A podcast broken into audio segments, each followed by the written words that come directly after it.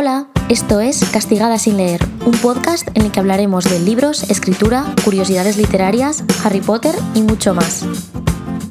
En un episodio anterior de este podcast, Castigada sin leer, hablamos de qué había que estudiar para trabajar en una editorial. Os recomiendo que lo escuchéis porque ahí se da muchísima información. Si bajáis hacia abajo lo veréis en episodios antiguos. Pero ahí nos centramos sobre todo en temas más universitarios y sé que también os interesaría, aparte de los estudios superiores, que habláramos, por ejemplo, de cursos que podéis hacer o de algún máster que yo recomiende. Entonces, en este episodio de hoy lo que voy a hacer es hablaros desde mi experiencia y las personas que conozco, personas cercanas que trabajan en el sector editorial y que se han estado formando de alguna manera u otra. Y bueno, me han estado comentando qué es lo que han estudiado, lo que me recomiendan y lo que no. Así que he recopilado toda esa información y hoy os vengo a recomendar tres formaciones diferentes, ¿vale? Dos de ellas son plataformas donde podéis encontrar cursos sobre el sector editorial y la otra es un máster. Vamos a empezar, si os parece bien, con los cursos, ¿vale? De todas formas, no os preocupéis si no pilláis algún nombre que diga por aquí, porque en el momento en el que se publique este podcast podéis acudir posteriormente a la cuenta de Instagram arroba castigada sin leer, donde por la tarde suelo subir siempre un post ese mismo día comentando el episodio, así que por ahí tendréis los nombres de todo lo que menciono. Y lo primero de todo es la Escuela de Escritura Ateneu Barcelonés, ¿vale? Esta es una escuela de escritura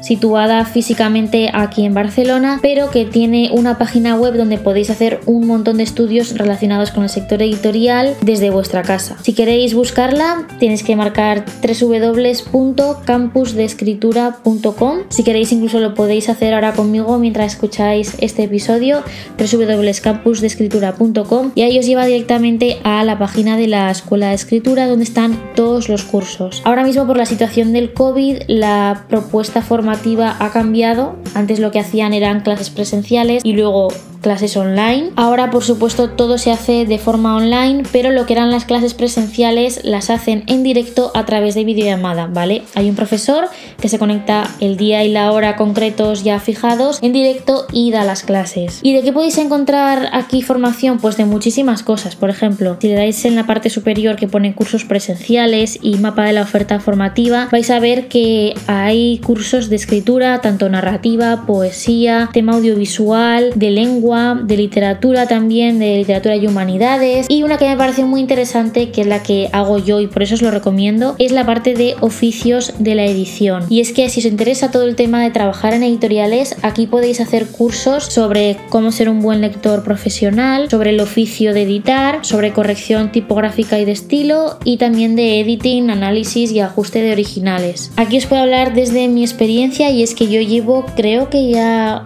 un mes o un poquito más, no lo sé, haciendo el curso de corrección tipográfica y de estilo, ¿vale? Es un curso que hacemos todos los miércoles por la tarde durante un par de horas. Tenemos una clase en directo y la verdad es que yo estoy aprendiendo muchísimo. Me parece una metodología súper cómoda, ya que, oye, desde mi casa, incluso en pijama, puedo estar atendiendo las clases. Cualquier duda la paro en directo y puedo preguntar. Son súper prácticas. Y nada, yo quería aprender todo el tema de la corrección porque, bueno, leyendo se aprende mucha ortografía y mucha gramática aparte de lo que se pueda estudiar en instituto, bachillerato y universidad, ¿no? Pero leyendo es verdad que se aprende mucho, pero siempre hay un montón de cosas que se nos escapan, incluso a mí a día de hoy que se me escapan un montón, que pensamos que las decimos correctamente y no es así. Y por eso decidí hacer este curso, ya no solo para más adelante poder dedicarme al oficio de la corrección, sino también como autora quería intentar que a la hora de escribir mis manuscritos fueran, nunca mejor dicho, lo más correctos posible para no volver absolutamente loca la correctora. Así que aquí está esta primera recomendación que es el campus de escritura del Ateneu Barcelonés. Súper recomendado, estoy aprendiendo muchísimo y me está sirviendo un montón ya para escribir. Ahora vamos a pasar a la segunda recomendación que también como os he dicho antes es de cursos. Aquí también hice un curso del que ahora os voy a hablar. La página, la plataforma o la empresa, como queráis llamarlo, se llama Calamo y Cran. Las dos con C, Calamo y Cran, su web es eso, calamoycran.com y en la parte de forma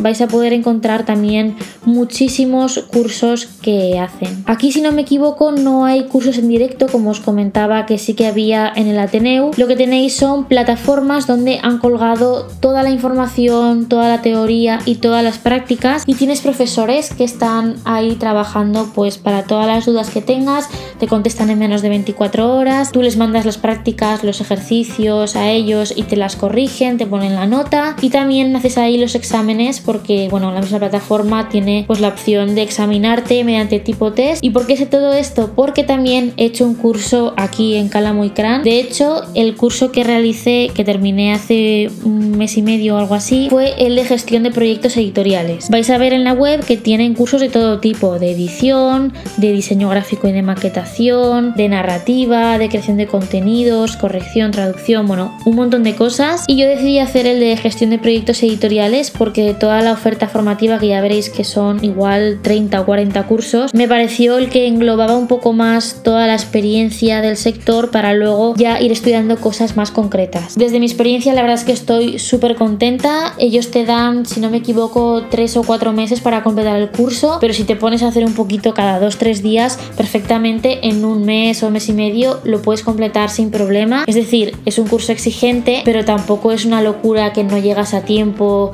no puedes hacerlo. De hecho, es súper interesante la formación con la plataforma. En cualquier momento puedes ir avanzando y hacer exámenes. Si un día te apetece estudiar a las 4 de la mañana y examinarte a las 4 de la mañana, lo puedes hacer. Y por eso también os lo recomiendo. Por cierto, esto no lo he mencionado, pero tanto en la plataforma anterior como en esta, cuando se terminan los cursos, ellos te hacen un certificado, pues que eso, que certifica que has estudiado y has terminado el curso en cuestión. Y por último vamos a pasar al tema del máster. Aquí nos puedo dar una experiencia personal, como sí que he hecho en las anteriores, porque yo no he cursado un máster como tal, pero sí que este curso en el que nos encontramos ahora, a mí personalmente me habría gustado hacer uno, lo que pase con la situación que tenemos ahora mismo, la crisis sanitaria, la pandemia, etcétera, pues al final decidí que no era el mejor momento para hacerlo, pero no descarto hacerlo en el futuro. Eso sí, lo que sí que realicé durante todos los meses de verano fue una búsqueda exhaustiva de todos los másters, en este caso estoy hablando de edición, que había de forma online o presencial en Barcelona, en mi caso, porque yo vivo en Barcelona, ya lo sabéis. Estuve preguntando a gente que son compañeros míos de trabajo, que han estudiado másters de edición para ver cuál me recomendaban y cuál no. Y finalmente el que yo decidí hacer, que como os digo, pues al final no pudo ser, fue el máster de edición de la Universidad Pompeu Fabra. Este es un máster que lleva 25 años llevándose a cabo, que me pareció muy interesante ya no solo por los temas y bueno, todo el plan de estudios que se puede consultar en la web si buscáis en Google máster en edición Pompeu Fabra, os va a salir el primero o segundo resultado. Y como os decía, no solo por eso, sino porque además tiene unos extras muy interesantes. Y es que te permite hacer prácticas en grandes empresas del sector editorial una vez terminas el máster. Y una cosa que a mí personalmente me gustaba mucho porque claro las prácticas a mí me parecen interesantes pero yo ya he hecho en los últimos años y tal lo que a mí más me interesaba es que gracias a este máster puedes acceder a mucho contenido exclusivo del sector editorial que si no sería muy difícil conseguir un pase. Por ejemplo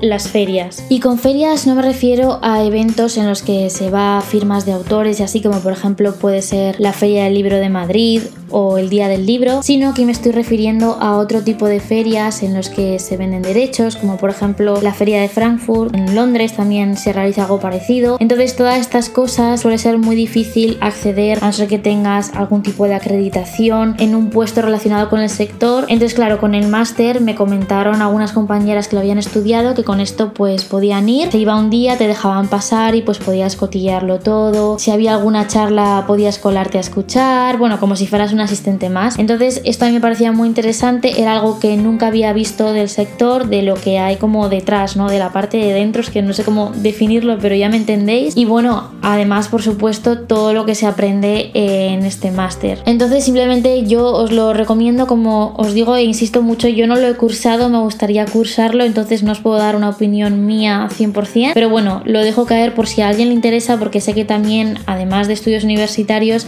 me preguntasteis por tema de máster. En general, yo lo que os diría es que hagáis este máster o hagáis cualquier otro, miréis muy bien cuál es el plan de estudios, qué es lo que se ofrece, qué ventajas tenéis, si os van a dar prácticas seguras o no y en qué empresas. Muchas veces en las webs de los másters, en la parte de abajo, te ponen los logos o los nombres de las empresas con las que han colaborado, con las que colaboran, con las que hacen prácticas. Suele haber también algún apartado de opiniones de antiguos alumnos, de salidas profesionales. También algunos másters ofrecen becas, que esto es muy interesante porque desgraciadamente estos másters suelen ser bastante caros. Hay que ahorrar durante un tiempo, o sea, yo llevo ahorrando desde que terminé la universidad prácticamente. Y también hay que matricularse a veces con mucho tiempo. Así que nada, yo dejo esta información por aquí y luego cada uno que cotille lo que quiera. Y eso es todo, espero que os haya servido mucho toda esta información que os he dado y que si os gustaría que hiciera más episodios de podcast hablando un poco del oficio del sector editorial, me lo dijerais en la cuenta de Instagram arroba castigada sin leer. Yo os mando un beso muy fuerte y nos escuchamos en el siguiente episodio.